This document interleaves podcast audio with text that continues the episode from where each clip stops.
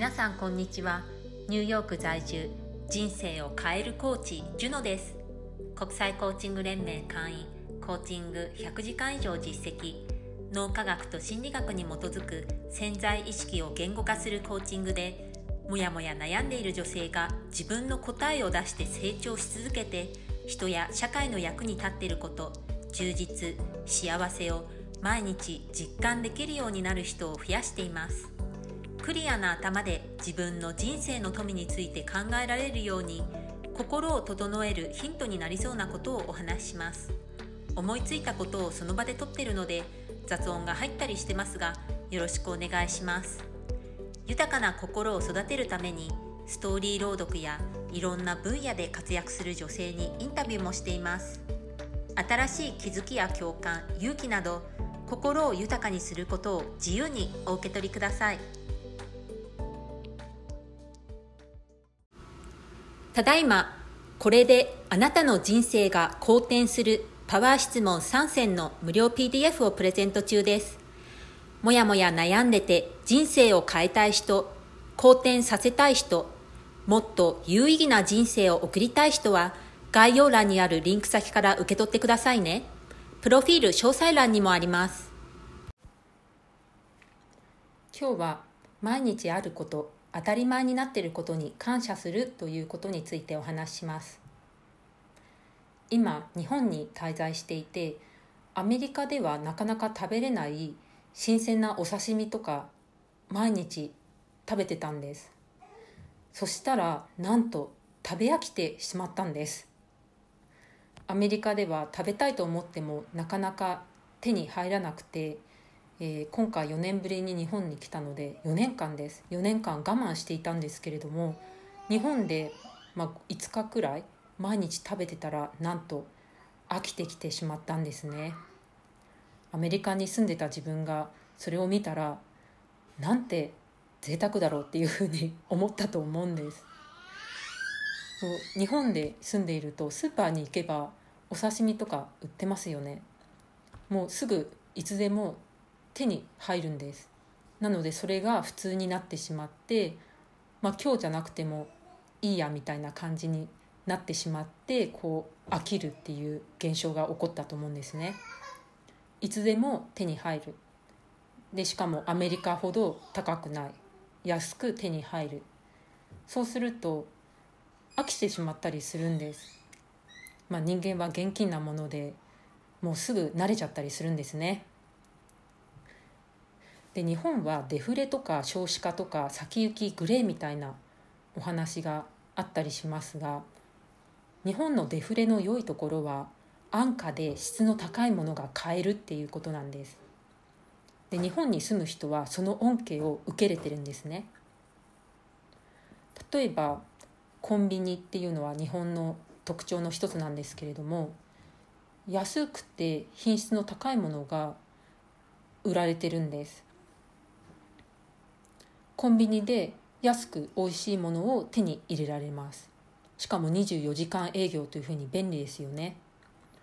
それもそんなに他の国では見られないものです。でもそれが、まあ、普通にあって当たり前になっている慣れてしまっている。なのでそれがいいことだとも思わなくなってるかもしれないんですけれども日本はかなり恵まれてる国なんです。日本にいるっていうだけでラッキーなんです。で食材の品質も高いんです。それはこれ今回帰ってきてからまた、えー、改めて実感したんですけれども日本は小さな国なので、まあ、離島とかなんかすごく離れたところに住んでいない限り新鮮な野菜っていうのが常にスーパーとかに行ったら並べられてる状態だと思うんですね。新鮮な野菜を手に入れられやすいんです。それが当たり前な国なんです。今回帰ってきて、まあ、ちょっと、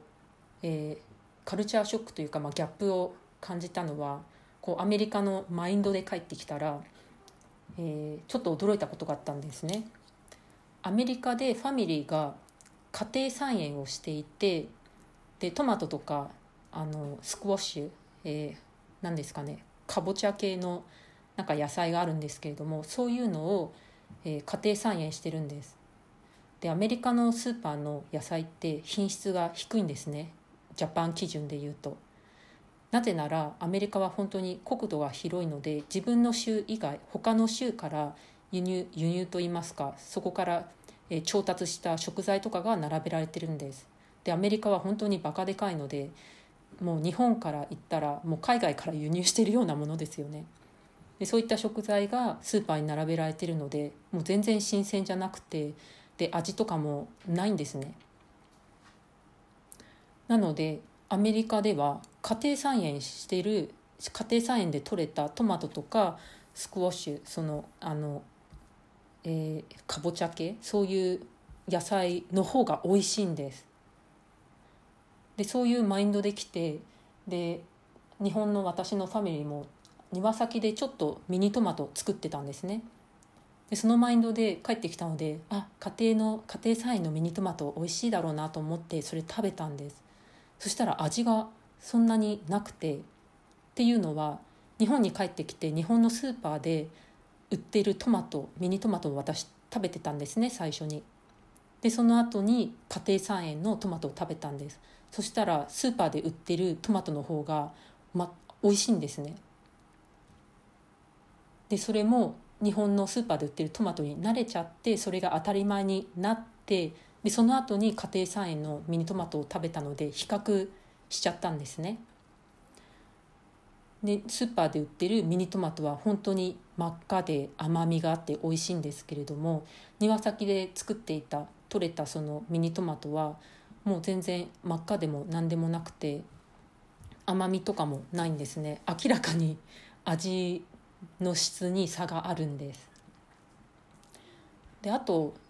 えー、食材でいうと過去に住んでたシンガポールもそうなんです。シンガポールは確か、えー、東京23区くらいの大きさしかない国で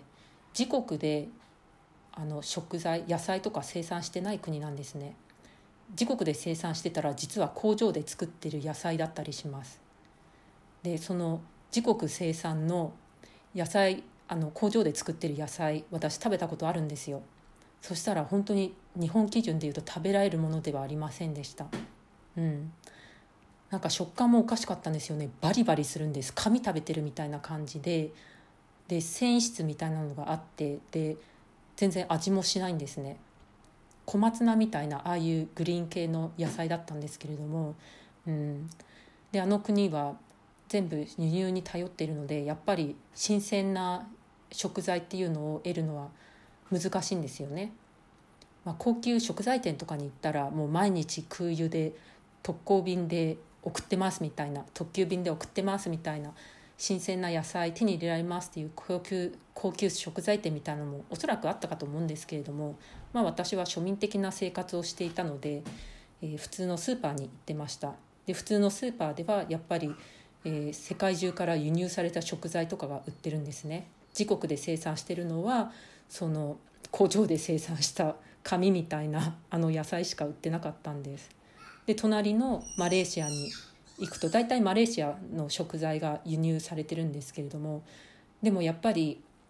マレーシアで食べた野菜は本当に新鮮で美味しかったです。でこんな感じでやっぱり日本にこう今いるのを振り返ってみると日本は本当にうん、新鮮な野菜を手に入れられる国。それが普通になっちゃうんですけれどもそれが、え、やっぱり日本のいいところだなっていうふうに思うんです。でこういうふうに毎日あることとかそれがもう普通になってしまっていることっていろいろとあるんですけれどももしかしたらそうでもないっていうふうに考えてみると